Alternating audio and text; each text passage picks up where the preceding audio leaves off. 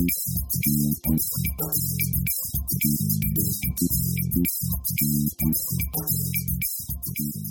hey, everybody. Welcome to another episode of the More Just Code podcast. This is episode 28, and I'm joined by Aaron Vegh of Innovative. Hello. And I'm also joined by um, Jaime Lopez in Seattle, Washington, who works for OfferUp. How's it going?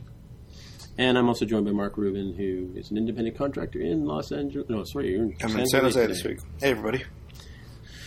Alrighty, so we have a couple of follow up items. Um, one is on um, the uh, Apple promotion um, called, uh, that we talked about last week, called uh, Pay Once and Play. It was an article that I found earlier in the week on the Motley Fool. Um, I guess, you know, I guess it was today. Um, a couple of things I thought was interesting about it was they were sort of going about, you know, on about what we were saying last week about the fact that Apple obviously wants to sort of um, do some, I guess, damage control on uh, people's perception about freemium um, and that kind of stuff. And one of the interesting points I thought I saw about the whole freemium thing was even Rovio, the producers of um, um, Angry Birds franchise, um, are having trouble with, with the way the uh, app, lab, app store labs landscape is changing. And that's something we've talked about on the show for the last little while. And another point was that iTunes apparently generated uh, $2.6 billion in net sales so, and, and then the other point was that that uh, I thought was interesting was that they're sort of a, they're saying that the freemium model of you know having a game for free and then charging for uh, res- uh, charging for services within the game, so it gives the perception that it's free, but when you get into it, um, as I guess a lot of people know, the you know the revenue model is actually through uh, the in-app purchases, and their point at the end of the article was that it's, it's um, kind of equivalent to the way we used to play coin operated games in the arcades back in the day. You know, you'd go to play pinball or what have you, and that was the revenue source. There was the game was there, ready to play and ready to go. You just had to throw a quarter into it. Yeah, I think they're they're correct in terms of you know Apple wanting people to buy more rather than necessarily just being on freemium. So the quote that they have here about from uh, Stoic, the creator of Banner Saga, uh, that says that Apple is frustrated with its customers' reluctance to purchase games from the App Store. I could kind of believe that that's the case. I think, sort of philosophically, even though Apple would prefer, you know, at some level that software is basically free and they make money on selling you beautiful hardware and so on and so forth. Um, I don't think that the reasons that were given in this article really make sense as for why Apple would. So they they mentioned the let's let's take the comparison to arcade games. Um, that doesn't really work the same way, and I've I've definitely played a ton of quarter munchers in my life uh, in arcades. Um, the way that the freemium model tends to work in terms of being ultra successful tends to be, you know, much more on the predatory side than it is.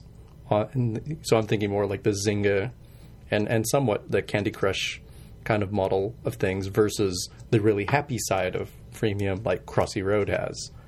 Um, and they also mentioned the comparison for um, vendor or ecosystem lock-in. So they compare it to like how difficult it'd be to move your set of movies and your set of music from iTunes over to something different, like let's say Google Play, right? Uh, and they say, oh, well, the freemium thing is more ephemeral, so you're, there's kind of the less investment type thing is, is what they seem to be hinting at. And I don't think that's quite the case. I mean, because one, um, the existence of these games being freemium doesn't necessarily mean that they are um, only on one ecosystem or another. Um, doesn't just because you are a freemium game doesn't mean you have to be on Android or Windows Phone. You can be you know pretty successful just being a super popular game on iOS. So it doesn't really follow. I think there is a tendency for a lot of those games to branch out into the other platforms and, and, and sort of weaken the the uh, the dominance of iOS as a oh like I can't move to the other you know game platform because I'll lose everything since a lot of these tend to be server based anyways. It, that, that just doesn't really follow from from what they're talking about here. I mean, if you have a game that's you know a five dollar game on uh, iOS, um, it could also be available for five dollars on Google Play. Mm-hmm. Yeah, but that's the lock-in, right? I mean, that's what they're talking about, saying you know you don't want to spend that five dollars again on a different platform. Whereas if it were a free-to-play, then your only purchases are consumables, for example, Um, so it wouldn't necessarily matter as much if you lost them during a pr- platform transition, insofar as that even happens. Yeah, I could sort of see that. I- think a lot of the games that you end up with on mobile aren't going to be games that you will play indefinitely or play them again. Um, in contrast to the sort of the old way of things on, let's say, consoles or PCs, where people are still to this day playing StarCraft on the PC, the original StarCraft on the PC. There are still people Right. to this day uh, on plenty of them on YouTube playing old Mario and Zelda games. Right. Yep. Yep. I, I really doubt that Candy Crush will be played ten years from now. It's just not that kind of game. Indeed. Or even if it, even if the OS will support it ten years from now. Right, right. Right. Yeah, that makes sense. I mean, when I think about uh, platform lock in, I don't think about games at all, right? Especially iOS games or mobile games in particular. You know, I think about uh, productivity tools, really. You know, the things that, that I use alongside uh, the operating system to accomplish the things that I need. You know, like Twitter clients, for example. You know, there there certainly are Twitter clients on other platforms, um, but they're all very idiosyncratic, and so I'm going to prefer the particular Twitter client that I'm using, for example, right? Um, you know, so I don't I don't know that, that games are a source of huge lock in. But, you know, like I said earlier, I don't even know that, that platform switching from iOS to Android is a huge problem uh, for Apple right now that they need to think about this too much. You know, I look at um, you know the the notion of Apple being worried about uh, free to play games. Uh, I have a hard time really believing that. I know philosophically the company believes in quality, right? Something that you don't normally see or associate with free to play games. Whereas something like a premium game, if you want to call it that, a, a game for which you pay money, somehow being called premium, is something that um, has has a lot more quality associated with it. I think of something like Monument Valley, which is a premium game, right? Whereas a Candy Crush is sort of really um, uh, ephemeral and something that you pay for again and again, and, and not not really associated with quality per se. So the Apple that I, that I know of, and the one that I think we all fell in love with, is is a company that is more aligned with what we would call a premium game, and yet they're benefiting enormously from the free to play game market. You you can look at the top revenue earners on the store, and you can see that this this in app purchase business model is benefiting a lot of large companies, but also, of course, benefiting Apple. That's my two cents. you have to be a fool for that. Oh, see what I did there? Okay. The other item we had for follow up had to do with uh, it was just sort of uh, bantering back and forth with Jaime about um, the uh, uh, Tim Hortons uh, Timmy Me app a couple of weeks ago, and he's all excited about coming to Canada and trying out our famous uh, Tim Hortons coffee. Um, but anyway, the, the, there was an article on the uh, initially on the CBC website about um, a developer had done some analysis on um, a roll up the rim, and roll up a rim is, is a contest we have here on on uh, that Tim Hortons puts on at least once a year, I think, um, where you you roll a paper rim on the edge of the cup. You know, you win like a free bag, of free donut, or a cup of coffee, or you know, a car, or what have you. I'm not sure what the grand prices are, but Yeah, um, just a quick little thing here. This guy, um, you know, put together a website to collect people's results for when they won the contest. It uh, is intended to sort of defeat the notion that large cup sizes are more likely to win prizes. Uh, so far, with his 4,000 responses that he's heard, turns out that's probably not the case. Seems like uh, cup size is not correlated with prize size. Yeah, well, it just it just seemed that seems like such a far fetched uh, sort of conspiracy idea. But I, I was also telling Jaime that there, there was a guy who was pitching uh, a product he came up with to uh, a little plastic product to slice through the rim of um, the paper cup to make rolling up the rim easier, you know, for people. And apparently, it's quite a hit. I think the, I'm pretty sure he got backing from the Dragon's Den on that. Um, anyway, hmm. so that's our Tim Hortons follow up. Yeah, there actually is a product that does that. It's called the Rim Roller. Rim roller. rim roller, and I'll paste that into the show notes so that you mm-hmm. can have a look at this beauty. You know, I, I look at some of the, the issues he cites about the website, and, and of course, it, it suffers a bit from, you know, self-selection bias, right? It's not like he did like a scientific study. He was just kind of informally looking to see some of this information. Science. And he also looking at like, well, like somebody claimed to have won seven cars and three donuts or something. I think it said somewhere. Um, so who knows about the quality of that piece? But I think it would be kind of fun to have sort of, you know, speaking of ephemeral apps, an ephemeral app here that's really just a quickie app to say, hey, we need to crowdsource this data. If you download this app, take a Oh, pic- yeah. take a picture of your Tim Hortons cup, take a picture of what you ended up winning Uh-huh. as part of the data collection process. Make it real easy with your camera. Use something like um, Parse as the back end, which gives, gives you a ton of free online um, space and Mm-hmm. connectivity, and, and just get an app off the ground and running. And he probably could have done something like that. And that something that the website suffers from would not be as true with a mobile app. Yeah, for those of you following along at home, um, this, the uh, Roll the Rim contest has been going since 1998 when the grand prize was a box of Timbits. Aren't you gonna ask That's what actually one of my favorite things from Tim Hortons. Timbits? Oh yeah. They- uh, do they have them Timbits at, at what is it Dunkin' Donuts in the states? Do you know what Timbits are? The donut holes. Oh, Oh, Little they're donut donut, holes. bites. Oh, okay. okay. I think they were called Munchkins by Dunkin' Donuts Yes, here in the. United States. yes. Oh, really? Do they still Yeah. exist? I don't know. I'm not sure. Yeah. Well, they're super popular here, especially with the young, Yeah. young younglings, right? 'Cause Oh, we- you know- never mind them. I mean, good lord, if you're going to show up somewhere and you got to bring something, Yeah. you stop by Tim Hortons and you get some Timbits. You can Really? buy them in packs of uh, 10, 20, 40. Really? Oh yeah. Yeah. And they're and they're relatively inexpensive, which Yes, is they're very surprising. inexpensive, but they're also fantastic. And um, because you know they're not they're they're not terribly filling. Like you could have a donut which is like 300 calories, or you could have a Yeah. Timbit which is 60. You know, Mm. um, that's a you know nice little snack. You can have it with a cup of tea. Sure. A Timbit is a pretty nice thing. I'm a big fan. Yeah, I mean Timbit. I have to admit that that uh, of all the things that, that um, I'm a sucker for Boston cream donut and um, from Tim Hortons and uh, Timbits. have you sure. had their sour cream glazed donut? Oh yeah, I like those ones. Too. Oh, excuse me. Just I'm going to put this on pause right now. I got to go get one.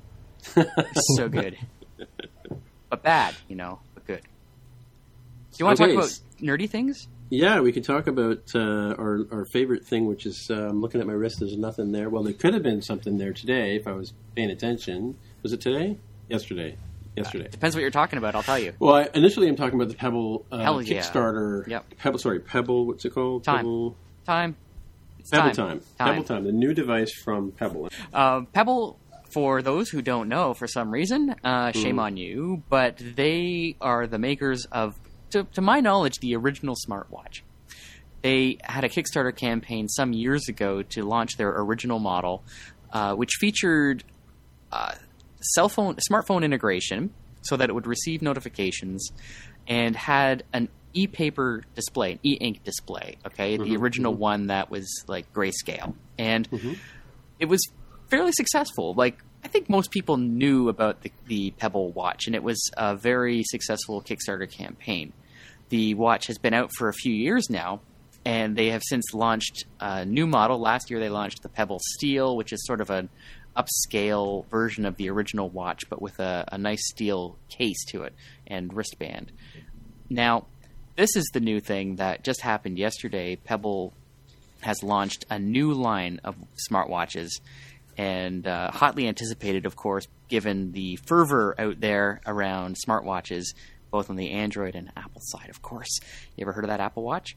So, the Pebble Time, it turns out, is a new Kickstarter campaign from a company with some hundred employees who are looking to uh, quickly capitalize on what they have created a brand new platform uh, for smartwatches that includes a new watch based operating system, which is based on the concept of time, hence its name. Also, though, and, and just as interesting to me anyway, is an integrated color e ink display. Now, there's a video on the Kickstarter site for this project, and it shows the watch in use. And the display is really, really nice with the kind of fluid animation that you would never associate with e ink displays. Uh, enough so to make me wonder if this is for real or not. But uh, it was filmed sort of in situ which made it at least seem like it was the real thing. And I'm I would happily invite comment from our August fellow guests on this show. But suffice to say, this Kickstarter campaign has been very successful for Pebble. In the, I think their goal was a half million dollars, which they reached within 15 minutes. They're now at, as I'm watching this page right now, it updates live, uh, thanks to the power of Kickstarter.com. 45,900 backers for a t- pledge total of $9.832 million. And that's 24 hours after launch. So is this a product that, that exists yet, or, or they're, they're Yes. using Kickstarter to back it to build it? No, they've they've built it. It's done. It's ready. Uh, they're. I think what this basically is is a glorified pre-order system. Um, so I think they're at the point now where they're just entering manufacturing at this point. point, and so um, they. I, I suspect, although I, I wondered as well, and I think Jaime has a thing or two to say about this too, that when you go to Kickstarter, you're kind of doing it because you can't afford to do it otherwise. Right. If you don't get the support up front. Uh, whereas I think Pebble is in a position where they could have done this up front, but because they, they had such a, a great success with their first Kickstarter round, that they decided to go back here for old time's sake um, and, and take the money that they can. And I, I think I think there's been some social social media echo happening here, which is really helping them a lot. Oh, Jaime, what do you think? Yeah, I I think it's perfectly okay. I mean, it. I understand the the idea of using Kickstarter to kickstart things, right? That's its name. You're you want to get this widget out there, and you don't have the money to do it. You need some help. I totally appreciate that.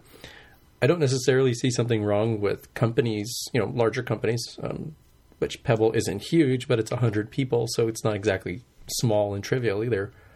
Uh, I don't see any problem with them using it if that's helpful for consumers to get what they want. And based on how successful this Kickstarter is, clearly consumers, at least you know the fans of Pebble, really, really want this thing to to be out there and exist. So I don't have any like philosophical problems with it, and it makes me wonder about sort of like business opportunities around this because they do have, um, as Aaron mentioned, the color e-ink display, which looks pretty snazzy. I, I didn't think it could do that. But most of the e-ink stuff that I see is like the Kindles from Amazon that are insanely slow to refresh. Yeah, this, this is the opposite. I mean, it's it looks pretty good. It's got some really sprightly looking animations in there. Tim, did you watch the video? Uh, the one at the bottom of the page. Was Well, at the top at of the page. Uh, Oh, I think I watched it yesterday. Actually, yeah. yeah. it shows little animations like when you get a uh, or send a message out, and it has a little paper airplane that that folds up and shoots off the screen. Very fluid looking, like really nice, simple. You know, little line drawing type stuff. Like seems to be the the style of this of the design of this operating system, but um, very very fluid and smooth. You know, when you um, when you know how e-ink works, um, the original technology, at least with the black and white displays or grayscale displays, more accurately, um, is that they it's it's basically um, a film which contains little um, nodules that that have black and white sides on them, right? And it, it uh, an electric current passes through that display and orients those peb- uh, pebbles. listen to me, um, those little nodules into the right shape, right? And so it can it can have a display being on without needing power, and that's the whole point. And Oh, so right, right. for for as long as e-ink has existed, the makers of this technology have been struggling to find a way to make it color, right? Because uh, the principle that it works under, you know, theoretically anyway, only works with black and white. You know, it's an off-on state per pixel. So how do they make it color? I don't know. You know, when I saw this thing uh, yesterday, I actually couldn't believe it. So I I went looking around for any other news or uh, manufacturer reports of color e-ink displays. You know, is is this is this kind of display generally available? Is this a breakthrough that happened that I missed? And I wasn't able to find anything. So, um, you know, I had a friend I was talking to about this, and he said this is for sure uh, done in After Effects. You know, post post production on the video. Oh, to, really? to make it look like that. and I thought, oh my goodness, if that turns out to be true, then um, they're going to have a lot of explaining to do if the animations aren't as fluid and simple and, and nice as that is. Hmm. That's weird. Yeah. Well, well, I think I think I mentioned before the show. I was at a, a Nerd Learn um, hosted at the um, the working group or TWG in Toronto, um, and then amongst the, I'll talk about that a little bit later. But um, Philippe Casgrain, who's from NS North, actually had his Pebble there, so we, I got to hold up my hand and try it out. He was showing it off, and, and you know got to see it and, and you know play around with it and you know try try out some of the, a couple of the apps on it. It was an interesting thing, a little thick, I thought for. Uh, for a phone, but I guess that's kind of sort of where the uh, the Apple iPhone, Yeah, get used to that. Apple Watch is going to be, right? So, when I was just looking on the site here, this one says it's twenty percent thinner, so as well, as well as being uh, this this new uh, Pebble Gizmo. Yeah. But it, it, but I mean, I guess isn't isn't part of the story here that they they managed to reach this huge number in such a short period of time? I think that's probably a huge story, right? That's that's a story. Uh, it's part of this story. I don't think it's the whole story. I mean, Hmm. looking at it now, 45,914. 14 people have uh, signed on since I started talking about it. Um, Yeah. so that's how many watches they're selling, I think. All right? Um, Yeah. Or thereabouts. So, um, okay, so they've sold 50,000 watches in 24 hours. right, right. Okay. Um, that's that's good. I mean, any, I think anybody would be happy with that. I don't think Apple would be happy with that. No, know, I mean they're looking to sell millions and millions and millions. Well, so so they asked. Uh, so the people on the panel at the Nerd Learn was was Mark Pavlidis from um. Cinema- uh, yeah, and they're, they're the producers of the Cinemagraph app, um, and um, Georgia Dow of iMore and uh, various and sundry um, podcasts, and uh, Philippe from NS North, and um, who's oh, and, and Brian Gilliam. The, the, the, he works at the working group, but he's also the host of uh, Watch Resources website. Anyway, so the, the question came to at one point uh, they were talking about the fact that they, they anticipate that there will be a half a million watches sold, five hundred thousand, yeah, sold like in, in the initial release. That was sort of what they were they were guessing, right? So Of course. But yeah, that's clearly an order of magnitude larger what we're talking this, about. yeah, for sure. for Um, sure. So, you know, it's not to say that Pebble's not thrilled with this number, and of course they, they have to be. You know, getting like, I don't know what that number is going to look like 29 days from now, but it's going to be higher than $10 million, obviously.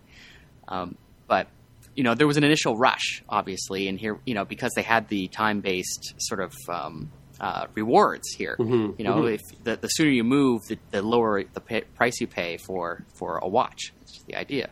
So makes sense. 14 people in the last, what you said, uh, 10, 15 minutes we've been talking about this, Yeah, 16 now. 16 now, have, have spent at least 300, 300 $400 US on this stuff, right? So, Well, they've they spent at least 179. Oh, 338, yeah. 179 is the oh, lowest. there's still some of those? Yeah. Oh, okay. I thought they were all gone. I don't think there's any limit to that one. Doesn't look like it. Uh, for 179, you can get a watch, and there's no limit on that one. Hmm. Um, So, um, the other the other thing about the Pebble is that they have a new operating system, Mm-hmm. and the uh, the basis of their OS is a timeline. You know, that's sort of the pun in the name of the watch. So, Right. along the right side of the watch face, there are three buttons, uh, and the idea is that you've got past, present, and future. Mm-hmm. Not in that order.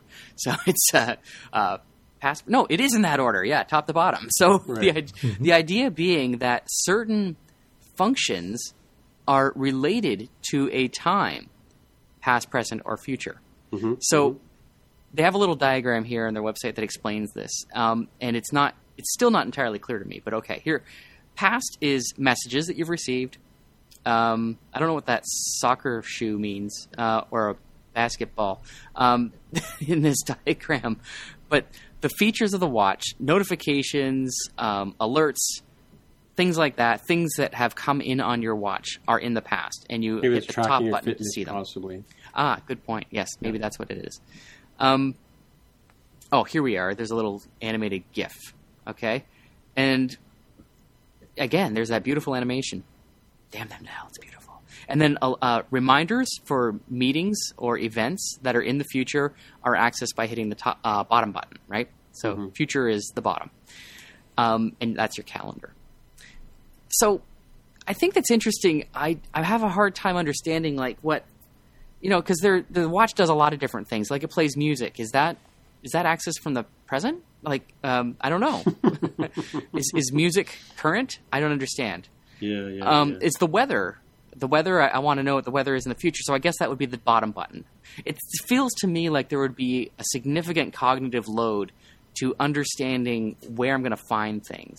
Um, stocks. Yeah, but I think those those synapses would form fairly quickly, though. I would hope so. I, I would, you know, it's hard to say without using the darn thing, right? So, um, you could be right, but it's. I'll say this: it's different. And uh, um, you know, say you're an app developer. I think you asked about this the other day, Tim. Uh. Yeah, well, yeah, because I asked Philippe, he he bought a um, uh, a weather app that he was talking about, and, and the reason he bought it was it's in French, and he because we were talking about whether or not you can actually if there actually is a store. Uh, there is a store you can develop for it, um, but most of the people who are charging for apps on the on the on the store are doing it as as donationware. Basically, you get the app for free, and if you want to kick the guy back some bucks, you can. Right. Right. In practice, I'm sure that's not very compelling. But No. I guess my point about there being a third party marketplace for apps is that you have to decide where in the timeline your app belongs, right? So, Really? Uh, you know, contrary to, like, say, how Apple does it or how the Apple Watch will do it with uh, Springboard, right? Where your, your apps are just all there together and you can navigate to them using this totally fly, flywheel thing. Um, you're going to have to figure out where it sits in time. That's that's weird, man. So I don't know. Um, so Is that, anyway, is that any different than, than like his, the Today View or glances or notifications? I mean, not really. You know. well, I it's think it is because this is this is the only mechanism you have to locate these things, right? right, right. You know, right. whereas the springboard is your primary mechanism for finding Mm-hmm. and launching apps, and uh, I don't think you have much choice about that. You know, you can get to them through various oblique ways, such Mm-hmm. as time, uh, the Today View, or or any notification that you receive. But uh, frankly, uh, the springboard, you know, for all its limitations, is at least easy to understand. It, it- comes with no cognitive load, or at least a very low one. Especially, I think, the springboard on the Apple Watch, which kind of puts everything in front of you. Whereas the on the Pebble Time, um, like I said, I think this this idea of knowing what relationship your app has to time wi- is what you need to know to find the thing. I, like I said, I, I haven't used it. I don't know, but it, this is uh, pretty weird to me. It's an interesting alternative. I, I, I look at it, their timeline bit as being very similar to Glances on the Apple Watch um, in terms of getting quick information, but it seems sort of different in the way that it's presented to you. The Glances are much more. Um, you're, you are pulling for that information at that time as a user. You're saying, I want to take a glance at this and see what's going on. Whereas the Pebble Watch, or sorry, the Pebble Time seems much more similar to something like a Google Now, where we have decided that this is how these things will be for you in order to give you information on a timely basis, no pun intended. Oh, that pun was so intended. but you're right. Um, yeah, Google takes a very different approach too. Yes. Yeah, and I think from a you know where does this sort of fit into things? I think both Pebble and Apple have the same kind of design criteria here on you shouldn't be spending you know much of your time and effort being engaged with the watch in either case. They just took two different approaches as to well what does that mean in terms of getting you the information right when you need it and just deferring to other bodies like the uh, the iPhone or uh, in the case of the Pebble Time, you can use it with your Android phone uh, for for more engagement, right? Um, I, I like this watch. I'll tell you that. I'll just say that off the top. I think it's a off the bottom because let's face it, we've been talking about this for a while. But uh, it's a nice looking watch, and I would wear one if it weren't for the fact that the Apple Watch is coming out very shortly, and I'm pretty darn sure I'm going to buy one of those bad boys. Now, so, now, just speaking of, of that, a couple of a couple of questions come to mind about the Apple Watch. Um, are you talking about the, the brushed aluminum sport watch, or would you go for a stainless Right. steel watch, or would you get Ah. the edition watch? Well, or- that's obviously a separate discussion, though, isn't it? I mean, um, okay. Well, first off, I'm obviously just going to get the sport because I don't. I'm not. I'm not a hojillionaire. Can't you sell one of your helicopters? That's Marco for you. I'm sure. Yeah, I think Marco's planning to get a at least a, a regular watch. Um, for good for him. That's good for Marco. Um, for me though, you know, I look at the Pebble and I think it's it's I think it actually has a chance. You know, I think a lot of people are are not thinking that it does have a chance in the market, given that the Apple Watch is coming out. But- push it, yeah. I think Apple has is going to be providing a significant pricing umbrella to take their own term, um, and allow allow someone like Pebble to come into the marketplace with a, a much less expensive yet still very functional product. Um, you know, I look at what they're doing here, and it seems like they've they've got something that's that's very compelling um, and isn't that expensive. Um, I think you know a lot of people aren't really used to spending two hundred dollars on a watch. You know, you can get a, an excellent analog Timex watch for like thirty dollars, but um, but in terms of a smartwatch, you know, um, you know, I think uh, they're this is a very compelling product, and if if Apple weren't weren't coming into the market next month uh, with something of their own, I would be giving this a serious look. Well, yeah, but it was like Mark was saying last week that that um, um, Apple doesn't really sort of see themselves in, in this kind of market. They they have a, a premier experience and a premier product, right? Indeed, Yeah. Um, you know, and and maybe this is like the original MP3 players when the iPod first came out. In in that you know Apple kind of let them run run around for a while, and Uh, because there was a number of MP3 players at first when when the iPod first came out, and then then Apple went after them with Shuffle and yeah. the smaller devices, right? The Nano and mm-hmm. what have you, right? So it's possible that over time the Apple Watch will go down market a bit, you know. Uh, but that, to me, right now, like all the focus of conversation about the Apple Watch is about how expensive that edition model is going to be, right? That's uh, true, We know true. how little it will cost, yeah, and that's still a fair amount of money, three hundred fifty dollars US. Um, but and we don't know what the bands are going to cost too. I mean, that, Oh, that's there's- another another revenue there, right? so much that we don't know. Yeah, yeah. Yeah, it's crazy, but you know, I'm really looking forward to finding out. I can't wait to find out. Uh, but there's a lot of speculation out there. yeah. You know, for developers, uh, looking here at what they talk about for their community, so their their SDK is C based. Um, they have support for 64 colors, so that tells me how many colors that Pebble Time screen has. Um, animation frameworks and uh, access to accelerometer, Bluetooth messaging, GPS, a couple other you know on device sensors.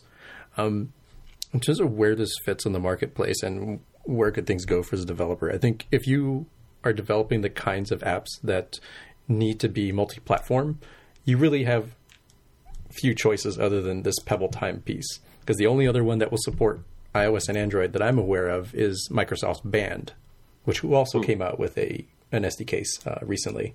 Who? Microsoft? Who? Yeah, yeah, exactly. Microsoft. Because Band, otherwise- band. What? talking about ecosystem lock-in, if you go the Android Wear route or you go the Apple Watch route, um, if you decide, hey, you know what, I'm going to buy a different phone, I'm going to cross to the different platform. Guess what? You're going to have to buy a new watch as well.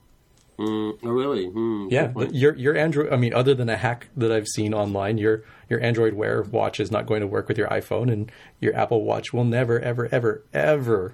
Let me say that again. Ever work with anything non-Apple. When? When will it? When will it work with something non-Apple? Jaime, I'm not clear. Stop Maybe getting around like the the- bush, man. The second coming of Steve, perhaps, Maybe. might change things. Huh. You know that uh, to develop apps for the Pebble, uh, they have a cloud-based IDE at cloudpebble.net. Oh, really? True it's in- story. yeah, it's and the- uh, it's in you, you open that up and it says online Pebble development, write apps without dealing with Linux, virtual machines, compilers, or Python. You know, I, I read that and I'm like, well, screw that. Why would I want to avoid that great stuff? I love Linux and VMs and compilers and Python. What are you saying? I can't use that stuff. Mhm. How do you know your your ID is working unless SourceKit crashes all the time? actually, I haven't seen many of those recently. I don't know about you guys, but uh, oh, actually, um, Uh, just, just to be clear, I think this looks awesome. what's that? The Cloud Pebble, I think it looks really neat. anyway, neither here nor there. Carry on. Um, yeah. Speaking of which, I just I kind of uh, just stumbled across, and we didn't talk about this before the show, but I just want to really quickly have a, a question for Jaime about this. Um, iOS 8.3 and and 9, you put up an article about. Yeah, so this is rumor, to, to be clear, kind of switching topics here. So Yeah, on that's 95 right. Mac, uh, we'll put that. It's rumor, but it's it's my initial take on this rumor was, I think, much more negative than it is now. Um, Mm-hmm. So the belief here is that just like OS 10 had a uh, limited public beta program with Yosemite, that there will be a public beta for iOS 8.3 and uh, coming in March, and iOS 9 coming in the summer. Yeah, Uh, apparently limited that. to something what is it like 100,000 people. So my initial take on this is um, wow, that sounds like it's going to be a disaster for developers because Oh yeah, many, I mean, no as it is, as difficult as it is, right, and I do know that there are people who readily violate their agreements and pay me X amount of money, and I'll put the beta version of iOS on your phone. Even with all of those hurdles, there are still a sizable number of people who say one star doesn't work on iOS next. Right? It's like, well, okay, great. I mean, that's why I'm a developer and trying to deal with that. Um, seems like it would be much worse, you know, in this kind of environment. Uh, however, having looked at it, I, I think it, it would be really positive. You know, in terms of you know, we've, we've seen all sorts of bugs and, and nasty bugs that came out with apps like Dropbox and, and so on and so forth. That you know, because having the beta limited to simply developers is just not enough. We're we're not you know heterogeneous enough to to really nail down all of those nasty bugs with a super huge iOS user base. But I think hmm. if they just did a couple tweaks, like not letting reviews go into the App Store from beta builds, eh, eh hmm. from a developer standpoint, and from a user standpoint, if they made it easy to roll back to the production build of iOS, would be helpful. Mm-hmm. Because I mean, how mm-hmm. sad of a situation would it be? It was like, hey, I tried this beta thing, and oh, it sucks. It totally screwed my phone over. It's like, well, I can't do anything to help you. We're gonna have to flatten and reload this sucker. Yeah, that is. Those are excellent, excellent points. And there is Well, talk that that uh, uh, iOS nine is going to be sort of a snow leopardish kind of release, where it's more, you know, stability and, and Right, bug fixes than than new features, which I think everyone would be would be happy about. Uh, so if that's the case, then then it, it may not be as dramatic a change, and and you know, existing apps might not um, do too badly on the new version. So I, we had a bit of a debate about this on on the, the Slack uh, last week because I mean, uh, with the Ray Runner group, we actually talk about you know what's coming up in quite quite often. Ding, um, and uh, the uh, the uh, uh, my point was why wouldn't they just do like an 8.5 you know like we know it's not we know rather than like do you think they like everybody everybody on the on the site was sort of saying you know that they thought you know just they're just going to have iOS 9 released at WWDC but but I mean do they really need to be that stringent about it? Can't they just admit that it's a 8.5 like they did with like they did with Snow Leopard? Exactly right? Because because in, in my I mean we talked about this iterative um, um, version numbering before I think right?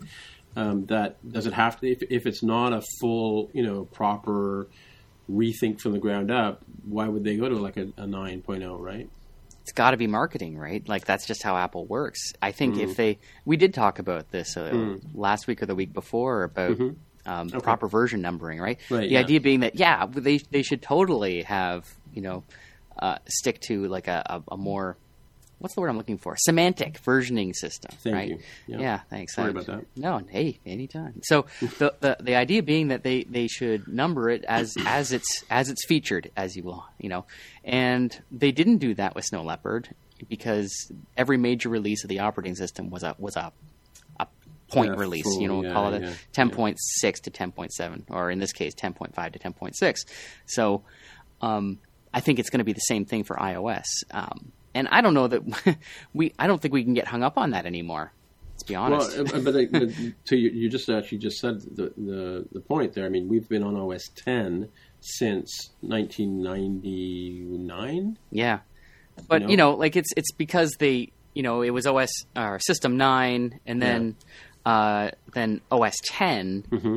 um, and they they do the versioning number like ten point one two three, but Mm-hmm. it's really you know OS ten version one, version two, version three, and Snow Leopard is Right. version six. You know, Right. um, so they they do get cute with their version numbers, obviously, Mm-hmm. and they get cute with everything, especially when it comes in contact with marketing, right? So Right. uh, iOS version numbers are uh, probably almost solely the province of marketing, nothing to do with development. Yeah, I mean, because it could be argued that, that you know until iOS seven came out, it was pretty much the same stuff, just tweaked, right? Yeah, well, I mean, they obviously added a lot of features, you know, like copy Yeah, yeah. paste and multitasking and things like that. Yeah. Um, but you know, like obviously iOS seven came out with a major look and feel update. That's what I that- mean, that yeah. we're still enjoying to this day. But I think that uh, you know, I hope Mark is right uh, from the rumors that he that we've all been hearing. But I see that it's not terribly likely that they're going to go with an eight point five. Mm-hmm. You know, how would it how would it play with competitors? You know, like with Android. You know, coming out and saying, "Oh well, you know, Apple's just made a point release. You know, they're not really innovating anymore." Well, we can start naming our stuff after desserts then, I guess, right? um, Yeah, once, but it's funny, now like- that they've set that precedent of having a, a, a new full version, quote full version every year, along with a new uh, phone model every single year. It's hard to pull back from that and not get a real negative reaction from Oh, I see. from the street, true, yeah. Wall Street, or, or the press or whatever. right, right. Uh, I mean, just look at you know look at what happens anytime there's a slight, tiny little glitch somewhere. Everyone jumps on Apple and says, "Oh, they're not, they don't innovate anymore." And Mm. They're doomed. It's doom They're and doomed. gloom, and and and yet they still keep making more and more money. So, um, yeah, I, I, I, I agree. I think it's just a marketing thing. I think it's just uh, you know it's it's we we just it's a new year. We have a new version, and that's it. mm-hmm, mm-hmm. Interesting. So, it were just good feature, uh, you know, improvements to the stability of the system rather than wacky new features. Sure, Yep. sure. Yeah. But what if they got away from the numbering system, right? So you, you guys mentioned Android, and Android kind of did the uh, until recently with with 5.0 uh, for Lollipop. They kind of did sort of the opposite of that, where the differences between 4.0, 4.1, 4.2, and 4.3 and 4.4, uh, depending on which version you're talking about, were significant upgrades that are kind of kept as like, well, yeah, yeah, whatever. It's a minor point release kind of thing, right? so, what if Apple, just thinking outside the box here, is, was to get away from version numbers and just went with another theme? And I'm going to propose birds because there are plenty of birds, way more birds than there are large cats. I'm still waiting for Sea Lion. Come on. That's a wild idea. So, like iOS Magpie? Sure. Start off with a couple of Swifts, right? Kind of works with the Swift theme, and then Oh, kind of go away from there. Right. Huh. iOS Robin. Hmm, interesting. Anyway, so I, I, where we were supposed to go with this conversation was we were going to start talking about um, uh, is it Facebook's Origami 2.0? Yeah. So for folks who don't know, um, Facebook, uh, I want to say it was last year when they were working on their Facebook Paper app for iOS, kind of a different take on Facebook, where it's predicated on a very deep and immersive experience um, around the news feed and, and user timeline. They created some tools, one of which was origami, and that is um, I don't actually know the technical underpinnings, but it's basically like a layer on top of Quartz Composer. If you've ever downloaded that from from uh, for Xcode for for all of your different tool needs from developer.apple.com, and this makes it a whole lot easier to prototype out animations. So the original version of Origami had these things called patches, which were sort of fancy ways of like having like Lego building block that you could then connect, you know, an input to an output to say, you know, render this image. Okay, great. Now this output, take that and um, rotate it 45 degrees. Great. And then this other output, now take that and put a 50% gradient on it. Um, So kind of a, if you think about like the pipeline processing for just about anything, right? So CPUs or image processing for you know different filter effects you could add or or transformations in animation. It's kind of like that, but at a much more accessible level where you are, you know, dragging something from you know kind of a building block from a palette, kind of Photoshoppy kind of palette, and then setting parameters like this X value is here, this Y value changes as a spring kind of animation you know, over some sort of a threshold. So that was great, and you could prototype things out on your on your desktop. But now Facebook has updated Origami with some serious upgrades. Like they have a new thing called Origami Live, where if you download this app from the App Store for iOS, you mm-hmm. can be working on your desktop, connect via your Lightning cable to your phone, and see your prototype live and interact with it live on the phone. So you don't have to imagine what those touch targets will be like. You can actually try it out yourself while you're trying to prototype and tweak things before you do code for a particularly interesting animation. Hmm. And then they've also done things like have um, integration with Sketch. So, you know, whereas Photoshop is, is pretty popular, I think, in general for visual design um, in iOS and Mac ecosystems, it, it, circles, it kind of seems like Sketch is getting really hot where people are starting to use that as an alternative for right. creating apps, uh, creating app designs. This integrates with Sketch, where you can have you know named layers on your Sketch designs, like okay, this is the toolbar, this is the navigation button, this is a you know a, a different widget for images, and as you make changes in that, you say, you know what, instead of red, let's go with green. You can have that linked to Origami and Origami Live on iOS, so you could just see your changes happen without having to re-export your assets, you know, manually, run some other build script and other sorts of things that are harder to do, um, you know, with like an actual app. And then, as a one more thing that they did, um, so I talked about these animations they can do, right? So different spring type animations and, and other bits that you might work with a, a designer, let's say, if, if it's not you creating this and they might say, "Hey, great, here's this different sliding element. Here's this card that moves in a certain way. Uh, maybe has a different springy effect based on where the, the user tapped."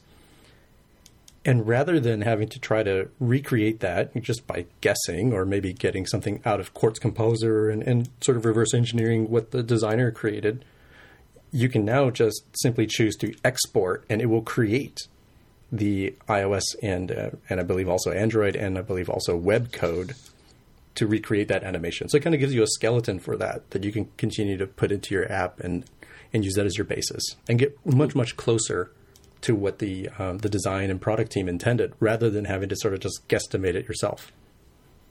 So these are drag and drop palettes. You can just connect different, like you, you bring up these pieces and you just drag and drop them to connect them, right? And then how, what does it do? Does it output code to your to your project, or it outputs code as a file? So it creates a, a .m file for iOS, and oh, really? Okay. I forget what it does for Android, but I did try that too. Um, so it doesn't create like a whole project. It's meant to be more like you know integrated as part of this view controller or this view, for example. But it almost looks like the way you can you know you have the graphical editor for um, for um, core data where you can actually make connections and relationships by drawing lines between the two objects together, right? Yeah. Is that sort of how the tool works uh, from a visual point of view? Indeed. And I'll, I'll be honest, what you just mentioned with Core Data, I kind of yeah. wish this worked as intuitively as Core Data's visual editor does. because okay, so it doesn't work. Yeah, okay.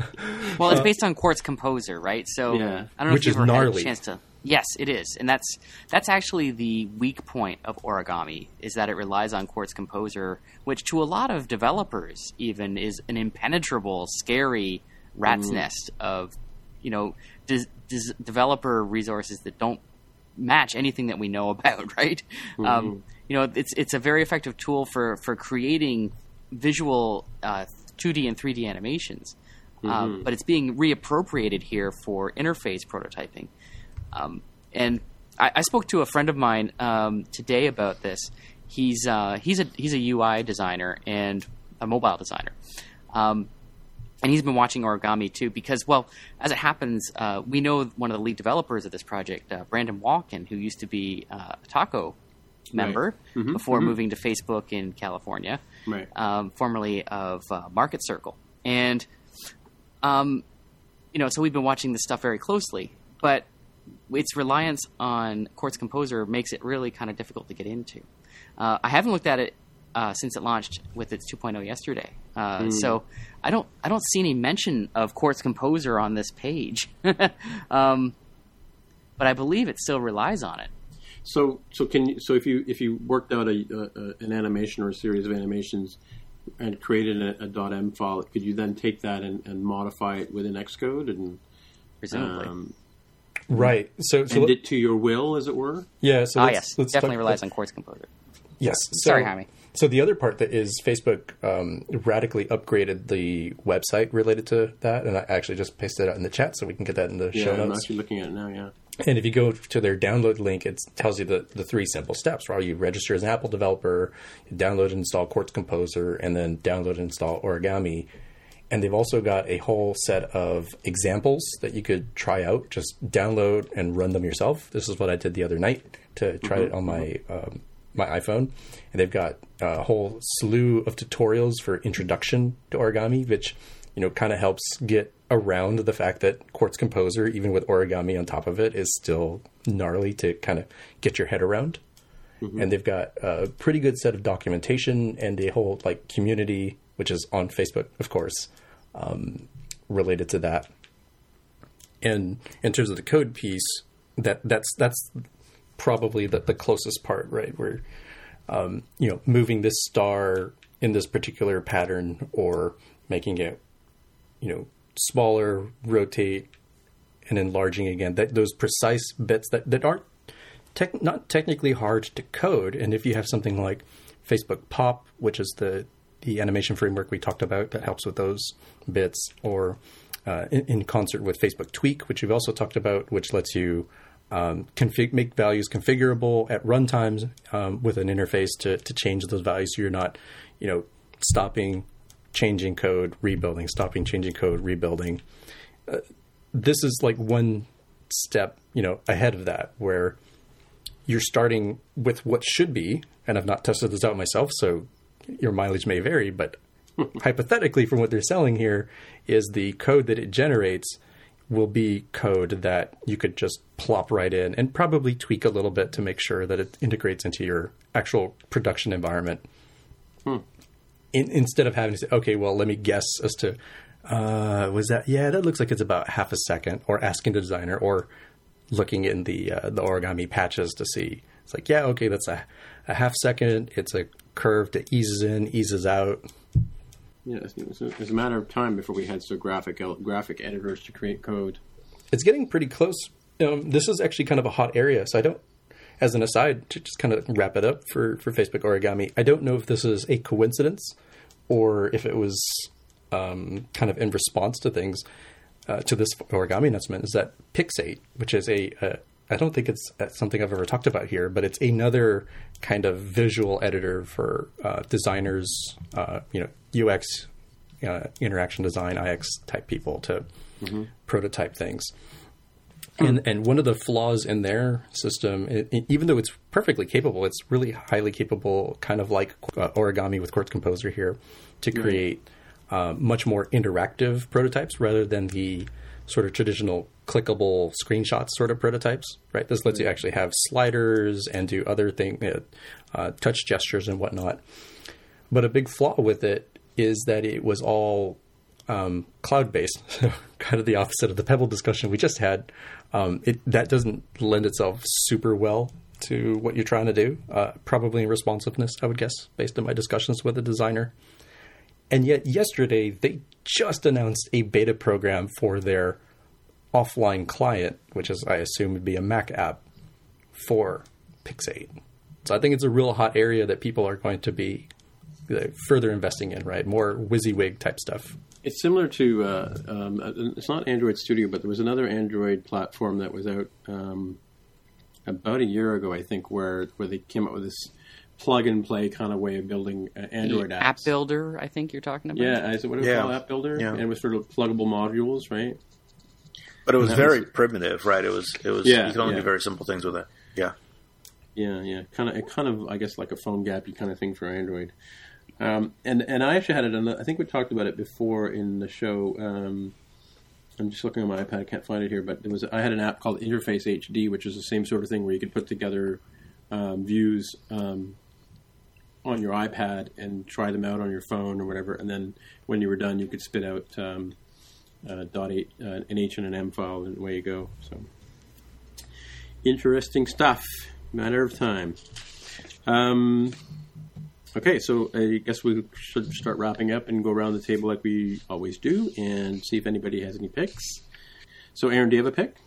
Sure. Yeah, I have uh, sort of a need that I've run into tonight. Uh, I'm kind of approaching the latter stages of development on my app, which um, I hope to have the opportunity to talk about soon. Mm-hmm. Um, in the meantime, I'm putting together screencasts of of some functionality that my app can do, and I'm using an app called Reflector, which right. has been out for some time. This is not new. but um, it's great because you can AirPlay to your Mac when it's running Reflector, and then record the video, um, even even in the frame of the device that you're using. So, um, if I'm using my iPhone, I can I can have the video of my iPhone with the actual screencast inside the screen of it. Um, it looks nice. One thing though that I noticed is that um, it it will not show touches on the screen.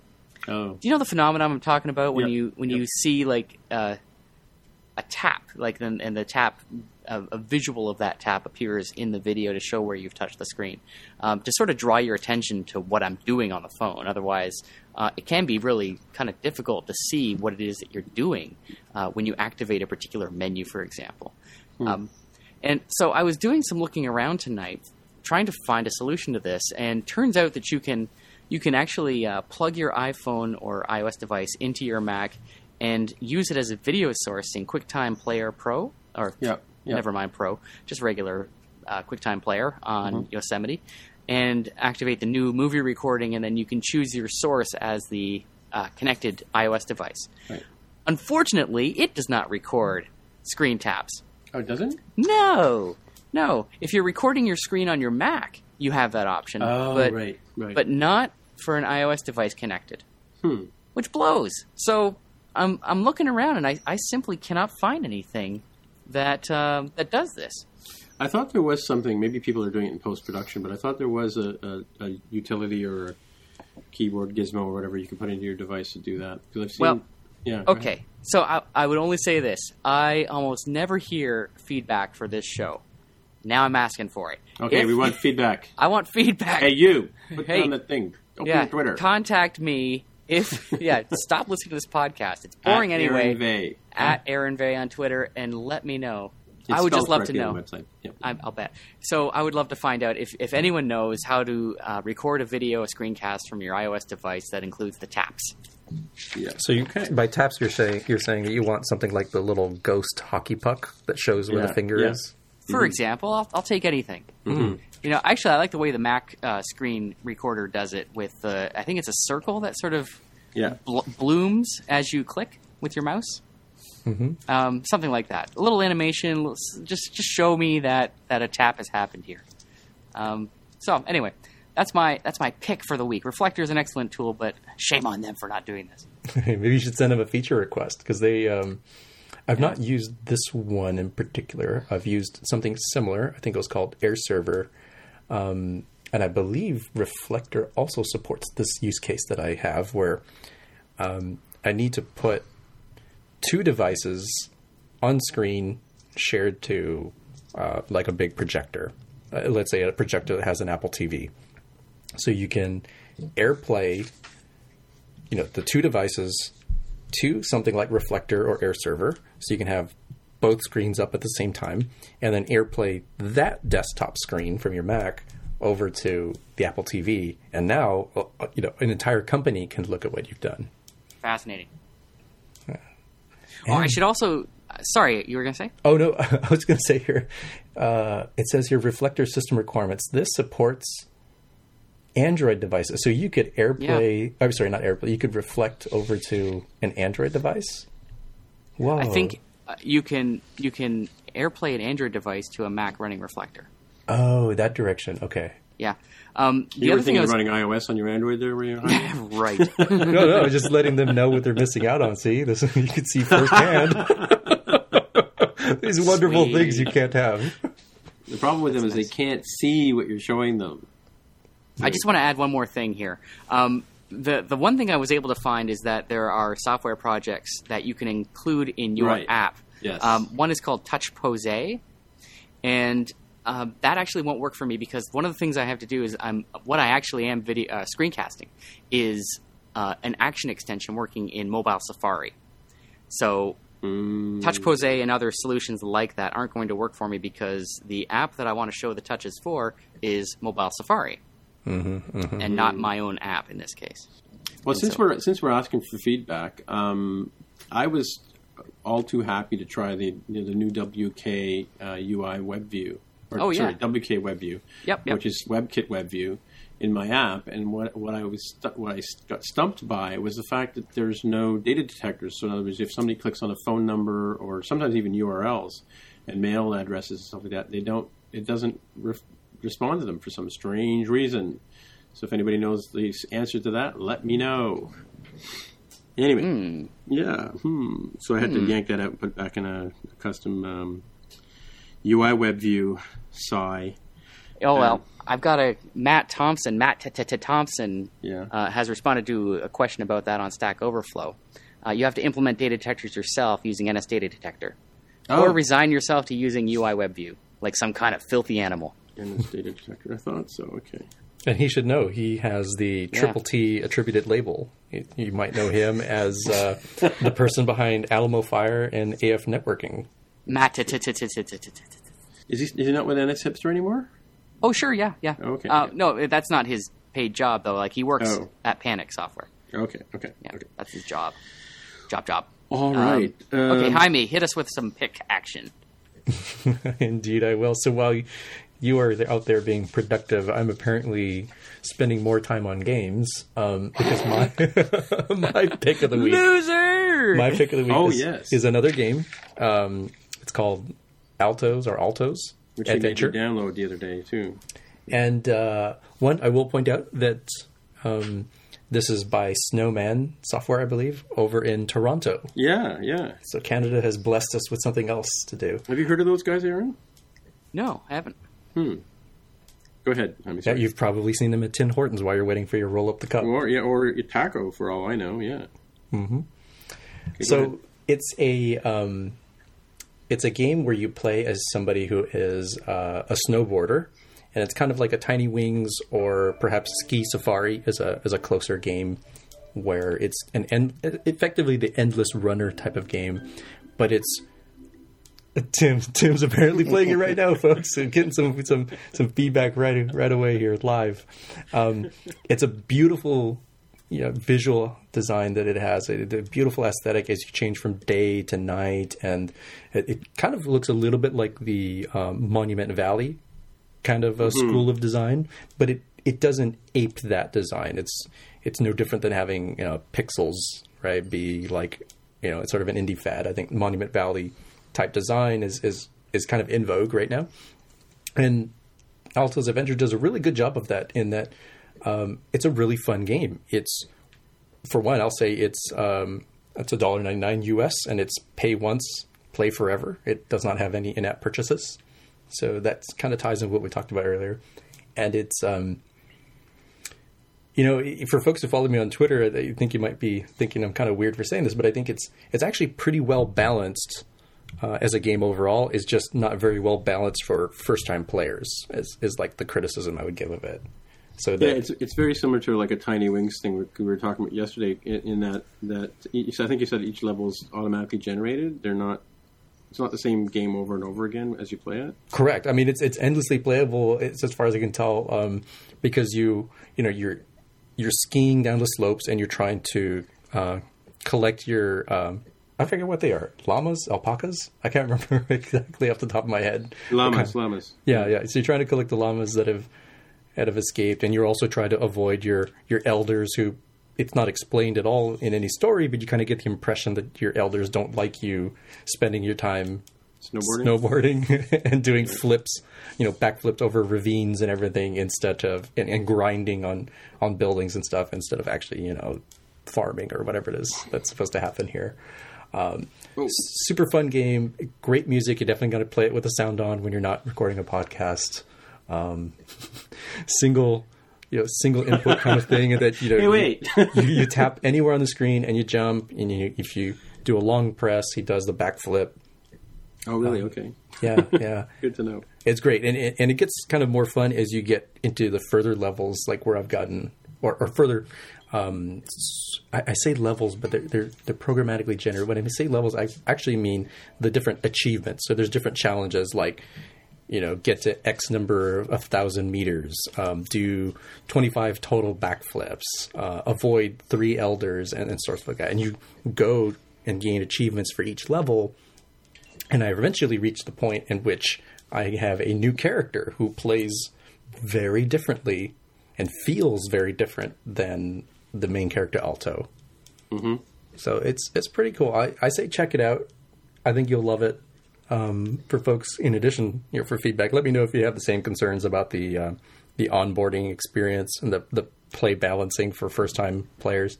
I think they probably could have scripted out the the first segment a little bit more to Well, so that there that- wouldn't be as much of a surprise factor for first time Yeah. players. We talked about that a couple of weeks ago, where it's sort of, it's kind of like that overlay thing, where it, the game you're playing along and then the pa- game pauses, and you have this. It gives you this little pop up uh, box you need to read, um, and you know it's a bit disruptive that way. Yeah, yeah. So it's it's a little stutter step, but then they still don't explain everything that you would need to know. And there's some things I think that I benefited from in terms of being a game player and playing games like Ski Safari. Um, And it's currently featured on Apple's App Store, isn't it? Oh, is it? I wouldn't be surprised. It's a beautiful Yeah, it game. has Check been. it out, It's- yeah, it's been- especially if you play it long enough to see what daytime, midday, and nighttime look like. It, very really? different experiences. Very cool. Lovely game. Hmm, interesting stuff. Okay, cool. Huh. Well, actually, before I get into my pick, I, wa- I wanted to stop and talk a bit about NS North for a minute. Um, I mentioned Philip Casgrain earlier um, at the NS talk at the um, Nerd Learn talk, um, but just to, to let people know, the NS North there's still tickets available for it. Um, Jaime is going to be joining us and coming all the way from uh, Seattle to, to the talk, as well as a number of people. Georgia Dow is doing the keynote. Mark Pavlidis is speaking from Mark Pavlidis from TACOW, we talked about earlier. Um, there is also, if you're interested, they're doing. Uh, you, you can also do a, what's called a blitz talk or a lightning talk, um, where you have five minutes to get up and give your try your, your hand out at doing a uh, presentation. Um, the deadline for those is March 1st. So if you want, if you have an idea for a blitz talk that you want to want to give, and like I said, try out your uh, your uh, speaking abilities, you can send those in to them, and they've got a link on their website for that. Um, there's also a shuttle going from um, Ottawa, from the airport, and then the train station, and I believe also from the airport and the train station from Montreal um, to bring people to the to the uh, chalet, Chateau Montebello, Montebello, Montebello. Is that what it is? Um, which is a, a really nice place. Apparently, used to be a, an old hunting lodge. I was talking to um, Dan and Philippe about this uh, in the middle of the week this week. Um, and you know, uh, by the way, Jaime, I did ask Dan earlier if uh, if he could have a special shuttle for you, and he suggested they could send a scooter for you. a VIP scooter. I like that idea. Um, so that yeah, I just want to talk about that's NS North, and that's coming up in uh, I think the 10th of April, and uh, it's between Ottawa and Montreal at a, at a really nice hunting lodge. Um, that's uh, pretty much what I want to say about NS North. Okay, so my pick this week is. Um, uh, well, I've been spending a lot of time working with Arduino with my grandson and my wife, who does um, wearable art, and so that's one of the things we've been interested in getting into. We've been, you know, going on Adafruit.com and buying the uh, regular size Arduinos, and there's also smaller Arduinos that you can buy that are actually washable if you're doing uh, costume work. Um, but Arduinos are uh, sorry, I've forgotten the terminology for it, Aaron. Um, what do you call them? Anyway, Microcontroller? Microcontroller, thank you, and and it's scriptable. There's a, basically an Arduino software. Uh, it's an open source uh, technology. There's an Arduino software that um, lets you write C-based uh, commands and control electronics. And so normally, what you would do is put things together with uh, breadboarding, you know, resistors and LEDs and sensors and all kinds of stuff. Um, and you can actually also tie those into into iOS apps through another way. Um, but what I did last year was I discovered this this uh, thing, and, it started out as a Kickstarter program again uh, called Little Bits. And what I got was a uh, I'm into music, as you know, and I bought a synth, synthesizer kit for my grandson for his birthday last summer um, called Little Bits uh, Synth Kit and it's it's basically a partnership between Little Bits and Korg, and you put together these different things. You get um, voltage control amplifier uh, modulators, VCOs, VCIAs, um, little keyboard sequencers, um, speakers, obviously, and you can and they snap together. They have little magnets between them. So rather than you know, so you create circuits by connecting things through uh, these magnetic connections that they've come up with. Um, but what was cool today was I, di- I discovered. By following up on one of their emails on a completely different thread that they've now come out with an Arduino coding kit for little bits as well. So you can buy different kits for little bits. It's not just music or but you can do any kind of electronics again like you would with breadboarding. But I think the cool thing now is that they've added the Arduino thing and um, they even have a cloud kit that lets you uh, connect your um, you know, you can add a Bluetooth module and you can connect to an iOS app and you can do all kinds of really cool stuff. And there's all kinds of neat little projects they put on their site for um, for building different things. Like you know, people have put together like robotic hands, and you know, they built data gloves where you know when you move your fingers, they you know play music or uh, manipulate things. You can have servo units. It's really kind of a cool little kit. So if you're any, any kind of maker and you're interested in electronics, um, you can get into your Arduino stuff and um, for Christmas, I think I talked about it before. Um, I bought my wife a, a, starter kit for absolute beginner level Arduino stuff, um, and that came with uh, a, a, proper Arduino and um, you know a bunch of resistors and some LEDs and some you know uh, a, light color changing LED as well.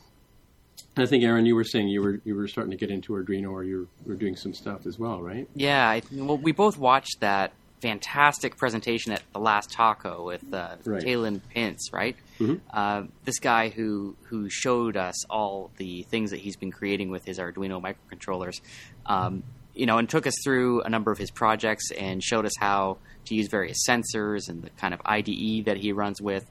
Uh, inspired me because I, have had an Arduino in its original packaging for about a year and a half now, mm.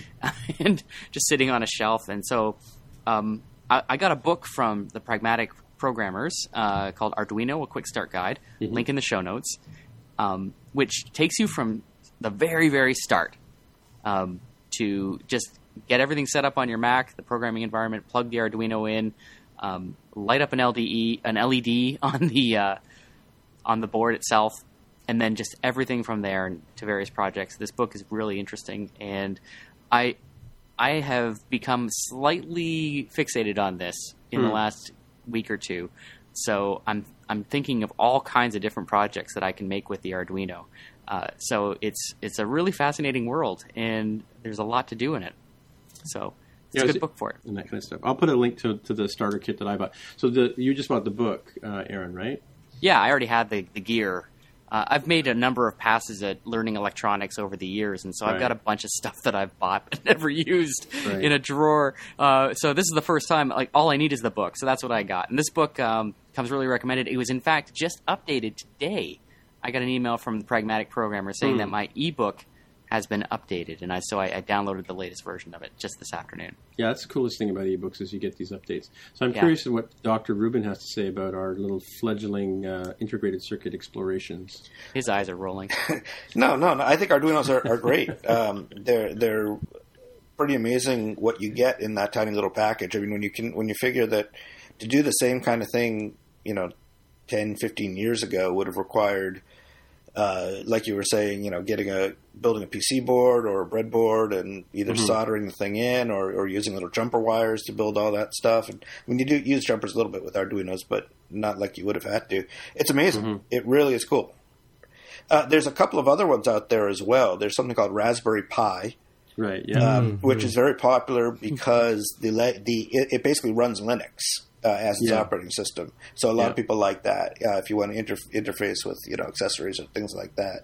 Mm-hmm. Um, so yeah, I have one myself. I play with it. I don't play with it that much, but I, every once in a while I pull it out and, and have some fun with it. What the Raspberry, Raspberry Pi? No, the Arduino actually. The Arduino. Oh, okay, okay. Yeah. yeah. I also have one of these uh, Bluetooth uh, 4.0 LTE, you know, demo boards. Uh, that I that I played with to connect uh, to the phone with. Uh, you know, I haven't really done anything real with it, but hmm. but um, you know, one of the thing, uh, one of the things on my to do list is to get that going with the Arduino, and mm. and you know, make some kind of an, of an accessory for my phone. Uh, cool. But uh, you know, w- when I have a couple of weeks of free time, which you know probably won't be anytime soon. I'll send my grandson down to San Jose. Yeah, yeah, he can be my intern. you know, it's a good time to be, you know, with all of those things Raspberry Pi, Arduino. Um, I want to say Intel's Edison is coming mm-hmm. out or has come out. I honestly don't know what's going on with that. um, with that and 3D it's that, yeah. printing, it seems like it's a really, really good time to be somebody who likes to tinker with things.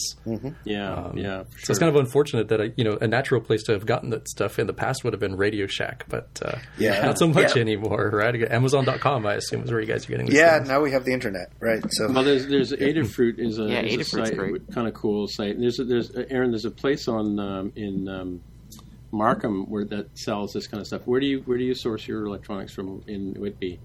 Uh, I just go online and order the stuff. You? Okay, yeah, Yeah. yeah. I, well, just speaking of speaking of, uh, ironically, you mentioned the, the 3D printer there, Jaime, and I'll put a link to it in the in the notes. But my friend Marty actually put together a. He had me print the, the gun. Basically, it's like a like a retro, um, like a ray gun kind of thing. Uh, on my printer, and then he got a kit with uh, Arduino and, and one of those um, uh, circular LEDs. Uh, I forget what they call them, um, but um, and the Arduino and a battery pack and all that kind of stuff. And it's got a little infrared sensor in the front of it. And so when you point at something cold, the LEDs turn blue. When you point at something hot, the LEDs turn red. So it's kind of like you can walk around your, your kitchen or whatever and, and you know check out the uh, thermal measurings of, of things around your kitchen. This is kind of neat. Oh, that's a nice idea. That that makes me Yeah. want to have a uh, infrared uh, transmitter. Mm-hmm. That going with the gun idea and keeping that with like an automated build system like a Jenkins and Yeah. and having that. So it's like, oh no, the build's going wrong. Well, time to shoot the build and put it out of its misery. Boom. Delete. Why do I need to log into a console and I can have something more fun? See, our, our in Canada, our guns just light things up. They don't actually blow them up, right? That's funny. Alrighty, so Aaron, if people wanted to find you on the interwebs, where would they look? I would love it if they found me with screen capturing with taps tips at Aaron Vegh, A A R O N V E G H on Twitter. On Twitter and Jaime, where can people find you? On Twitter as at Dev with the Hair and on my own blog, devwiththehair.com. Right. And Mark, when you're not wandering around LA, where would people find you? Mark R at smapsoft.com. Okay, and as once again, my name is Tim Mitra. I'm in Toronto, Ontario, and I am T I M M I T R A on Twitter. And you can also find me at t- uh, it-guy.com. And of course, you can reach out to any of us at uh, the More Than Just Code website, mtjc.fm. More information in the um, outro on that. And so I guess we'll try again next week. So we'll see you later. Goodbye. Bye. If you want to find out more about the show, you can visit the More Than Just Code website at mtjc.fm. There, you can find a summary and show notes of each episode. We list links to the items we talked about on the show, as well as links to the apps on the App Store. If you like the podcast, please leave a comment on the website, or if you can, please write a review on iTunes. It really helps others find out about the show. You can also follow us on Twitter. Once again, the podcast Twitter account is at mtjc underscore podcast. If you'd like to support us, you can pledge any amount on patreon.com slash mtjc. You can provide as little as a dollar a month. Any amount helps. However, you're free to do as you please. Thanks again for listening.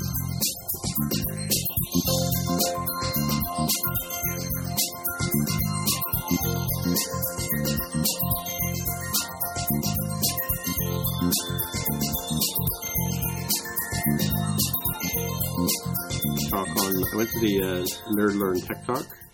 At TWG? Yeah, at TWG. Yeah. So the working group for those of you who don't know. Nerd Learn, I just want to write that down. Anyway, so I, um, and Mark Pavlidis and Philip from um, NS North and Georgia Dow and uh, Brian Gilham were the panelists. Brian Gilham's the one who does the WatchKit resources, in case you don't know. I love the idea of talking about the Apple Watch, though, if uh, you want to throw that up. Um, pretty Where good. are we with that? That's Oh, the uh, the bottom, your your Yeah. thing that's dedicated stores. Um, Well, I sort of sort of saying it- So the Nerd Learn thing was centered around the, the watch. I, by the way, I also got a hand drawn uh, turkey, hand turkey. yeah, you posted that on Twitter. Did I? Yeah. Oh no, Or that's actually that's did. actually his Bunny Hero or um, Yes. Bear in a Cup. Yes. That's actually his. He's got number two. I have number three. Right. And so I think she did three of them during the during the the thing. So Oh, so that explains it. So you got a hand turkey from Georgia Dow in person. I did. You didn't did. buy it from the store subsequent. No, meeting. I got well. I got one hand. I got one hand handcrafted Okay. hand hand turkey. Yeah, can you can buy them from the Panda store or whatever they have. Yeah, or- I think so. I can't, can't remember with a Fanda Fanda store or Yeah, something. yeah. I think. Yeah, yeah. What the hell are you guys talking about? I was just Yeah, going to say the same thing. like pretty much. super esoteric isometric stuff. I was just thinking about poor Mark there in the corner. But, so Mark's not going to get an answer, obviously, and you know, I guess neither am I. I saw the thing on Twitter, but that's as much as I know about it. No idea what you're And talking and about. Georgia Dow, for those of you who care, is also doing the keynote speech speech at uh, NS North. All right. but I mean, I like, just- what's the hand turkey? you don't know? Oh, to, to What Mark. part of I have No, no, I- idea I what you're have no idea talking what you're about, talking about. was not clear. We don't know what you're talking about. Come on, Oh, help us out. You don't know, or Mark doesn't know. Both of us don't know. Mark don't- and you don't I don't know. I don't listen to isometric. I, I simply Oh. saw the hand turkey on Twitter. I have no idea. I have nothing to contextualize it. Help Thank us out. We- Help a thank God we homie out. haven't- Thank God we have the after show, eh, Jaime? This is the Um, pre-show. This is even better. Well, even better, yeah. Yeah. pre-show. Okay, come Yeah, on, This, hit me. This will go at the end. Well, so so Georgia Dow, I don't know when she started this, but years ago she started. Draw, uh, I think she was at a conference or something, and she drew, uh, traced her hand, and made it into a turkey. As drew you like do. a turkey, right? Okay. Of course, we'll, I'll put a picture of, of that I posted of uh, Bunny Hero on um, and Georgia Dow uh, that I took at, at, at the Nerd Learn. But um, yeah, I, Jaime, help me out here. I'm, I'm I know about the the. Um, I know about the. Jaime's going um, to totally Yeah. leave you hanging. Sorry, right I now. was reading. He's I- like, I "Yep, was let 'em mesmerized by the the doc, the Google Doc updating, and I was like, "Oh, what's going on there?" Okay, so uh, apparently, Shiny. um, so hand hand turkeys are super common for elementary school children in the United States around Oh Thanksgiving really? Day. okay. I'm under the impression this is not as common in Canada. Yeah, my daughter has never no. made a hand turkey around Thanksgiving. Yeah, no, we eat turkey for Thanksgiving Do we ever? and Easter. Well, actually, we have ham at Easter. Do you? Well, we have ham and turkey. That's a that's a that's a good Easter. I'm I want to be at your Easter. Mm-hmm, mm-hmm. With butternut squash and yeah. Go ahead. Oh, so, so the short of it, like I mean, you can find this on the isometric Sweet episodes potatoes. themselves. Is this kind of came up in conversation about Georgia Dow and the and the hand turkeys, and it kind of went off into um, they had had one episode about um, it really comes down to equality for pandas, and that will make so much more sense if you actually listen to the episode. It's been a while for me. Um, where I think Nintendo in one of its um, like me type games where you put like a little character avatars, you couldn't actually have um, members of the same sex marry. So you could have a male and a female marry, but not male and male or female and female. But you could do Are we talking weird- about pandas? yeah, but you could do weird things. I think like have pandas marry each other or something something odd. Like there was a way to kind of hack it, and Nintendo claimed that this was an, an unpatchable fundamental flaw in their, their software. They couldn't do it. right. So that ended up with being the whole panda equality sort of slogan that they had on their show, and then people just like you know Dan Benjamin on Five by Five has the jackals for his fans. Yes. They have the fandas for isometric. Ah, And how they- wonderfully idiosyncratic they are. And uh, we need a name. Brianna Wu from Giant Spacekat also on Isometric created the um, I forgot the store name. It's like Fanda's online or Fanda store. we'll or put it in the show notes. In which they sell Georgia Dow's hand turkeys. Oh, really? There's a dollar one, and I think there's a ninety nine dollar one just for My giggles. God, Tim, you got something that was worth money for free yeah, Yeah. yeah. by her very hand. That's amazing. Exactly. You know, Because this need is a really name. complicated, very esoteric chain of Yeah, no describing kidding. things. Yeah. Yeah. Do you think we need a name for our listeners? And we can sell shirts. How about I'm, I'm voting for the nobodies. The nobodies. I thought you were going to have something Macintosh related. Well, is there an absence of Macintosh? Because so, No, you know, I sort of our absence of Macintosh the listeners. dog. Oh, like your dog, Mac. Exactly. ah, that's a good one. Um, Yes, Mm. I thought you were going to go with Clarus, the dog cow. no.